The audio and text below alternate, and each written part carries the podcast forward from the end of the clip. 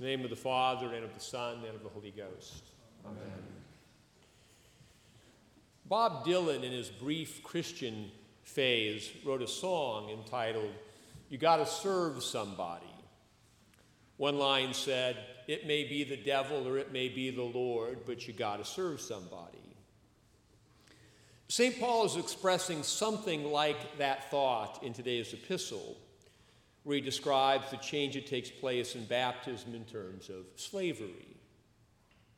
Quote, As you've yielded your members servants to uncleanness, and to iniquity unto iniquity, even so now yield your members servants to righteousness unto holiness.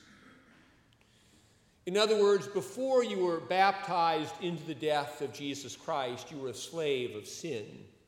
You surrendered the various parts of your body to your sinful desires. You served sin. In baptism, the sinful part of you died, and the life of Christ was planted in you through the Holy Spirit. Now you are to surrender the parts of your body to the Spirit. You are to serve God. There is difficulty in the language St. Paul uses about baptism. In last week's epistle, he wrote, quote, We are buried with Jesus Christ by baptism into death. St. Paul presents this death as an accomplished fact. However, the astute observer of the Christian life will ask if the old man, the sinful self, was buried in baptism, why does he seem to be so alive and well in my life? Is the old sinful man kind of like a zombie in a cheesy horror movie? You, you kill him, but he just gets up and starts following you again. The cross and resurrection of Jesus impact our lives in three time periods past, present, and future. On the cross, Jesus said, It is finished. That is to say, nothing more needs to be done. Yet, the finished work of the cross must be applied to actual human history and to particular human lives in the present moment. And the work of Christ in the world in the present moment looks forward to a future consummation when the implications of the cross will be applied to the creation in a full and final way. We were baptized into Christ at a past moment in time. We died and rose with Christ. In a sense, it is finished. Yet this finished work must then be lived out in the present moment. We must actually put to death the deeds of the old man and bring forth the fruits of the Spirit now. As we fight the good fight, we look forward to the future resurrection, when the old man will be completely dead and buried, and all things will be completely new. Baptism then restores to us the ability to live in communion with God. Our sins are forgiven so that we are freed from the burden of guilt. We have the gift of the Spirit, which gives us the power we need to resist temptation and do what is right. However, we must still, by acts of the will, say no to sin, surrender ourselves, our souls, and bodies to God, and live in a new way. We must live in the present moment according to the new identity we were given in baptism. In this particular section of Romans that includes both last week's epistle and this week's epistle, St. Paul is responding to the disobedient Christian who says, Since God forgives me, it doesn't really matter how I behave. The logic of St. Paul's response is not what we might expect. St. Paul does not say, You're a really bad boy or girl and you ought to be ashamed of yourself. Rather, to the disobedient Christian, St. Paul says, You have forgotten who you are. You were baptized into Christ's death. You participated in Christ's resurrection. And you're acting like that didn't happen. Coming to Christ through baptism and faith affects a change of identity. In baptism, we pray, Give thy Holy Spirit to this child or this thy servant, that he may be born again. In baptism, we become a child of God, a member of the body of Christ, and an inheritor of the kingdom of God. Our new identity leads us to behave in new ways. Who we are determines what we do. Thieves steal, liars lie, sinners sin. But children of God, members of Christ, and heirs of the kingdom serve God.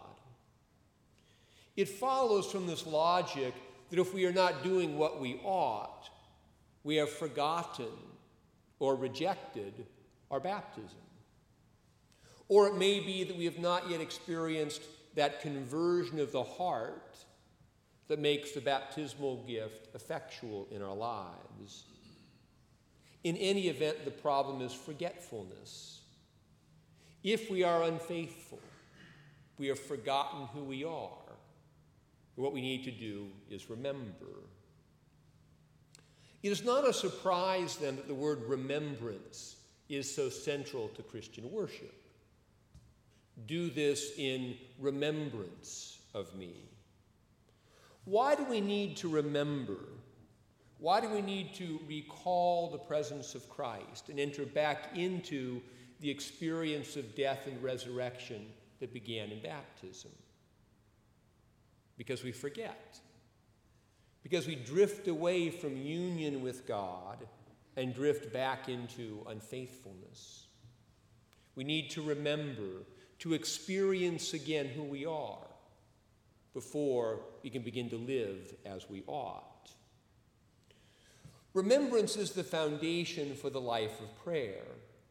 Sometimes it is called recollection. We live a life of prayer so that we will continually remember who God is, what He has done for us, and who we are as a result. We live a life of prayer so that we will experience again our union with the Father through the Son in the Spirit. And as a result, bear the fruits of holy behavior that flows out of that communion. This is why it is wrong to think of Christianity primarily in terms of behavior. There are many non Christians whose behavior is better than some Christians. That does not make them Christians. We cannot be good enough to be accepted by God on the basis of our behavior. Holy behavior is the result, not the cause of our Christian identity. If we examine closely, we will see that faithful Christians are marked by their prayerfulness. This prayerfulness leads to new behavior but the behavior is the fruit and not the foundation of Christian identity. There are other things that will cause people to do what is right or not do what is wrong. Guilt, shame, and fear each produce their own kind of morality. Vainglory, the desire to be thought well of by others, will also lead many to try to be good. However, only the experience of God's love in Christ through the Spirit will lead us to obey God from the heart, to do what is right because it is right, to love because we have been loved. To be a Christian, then, is to be baptized into the death and resurrection of Christ. To be a faithful Christian is to live in the light of that new identity. To be a faithful Christian is to remember continually that we were buried with Christ through baptism and raised with Christ through faith. To be a faithful Christian is to live according to this new identity in the present moment, in the hope of resurrection and life in the world to come. For now, being made free from sin and become servants of God, ye have your fruit unto holiness, and the end everlasting life. In the name of the Father, and of the Son, and of the Holy Ghost. Amen.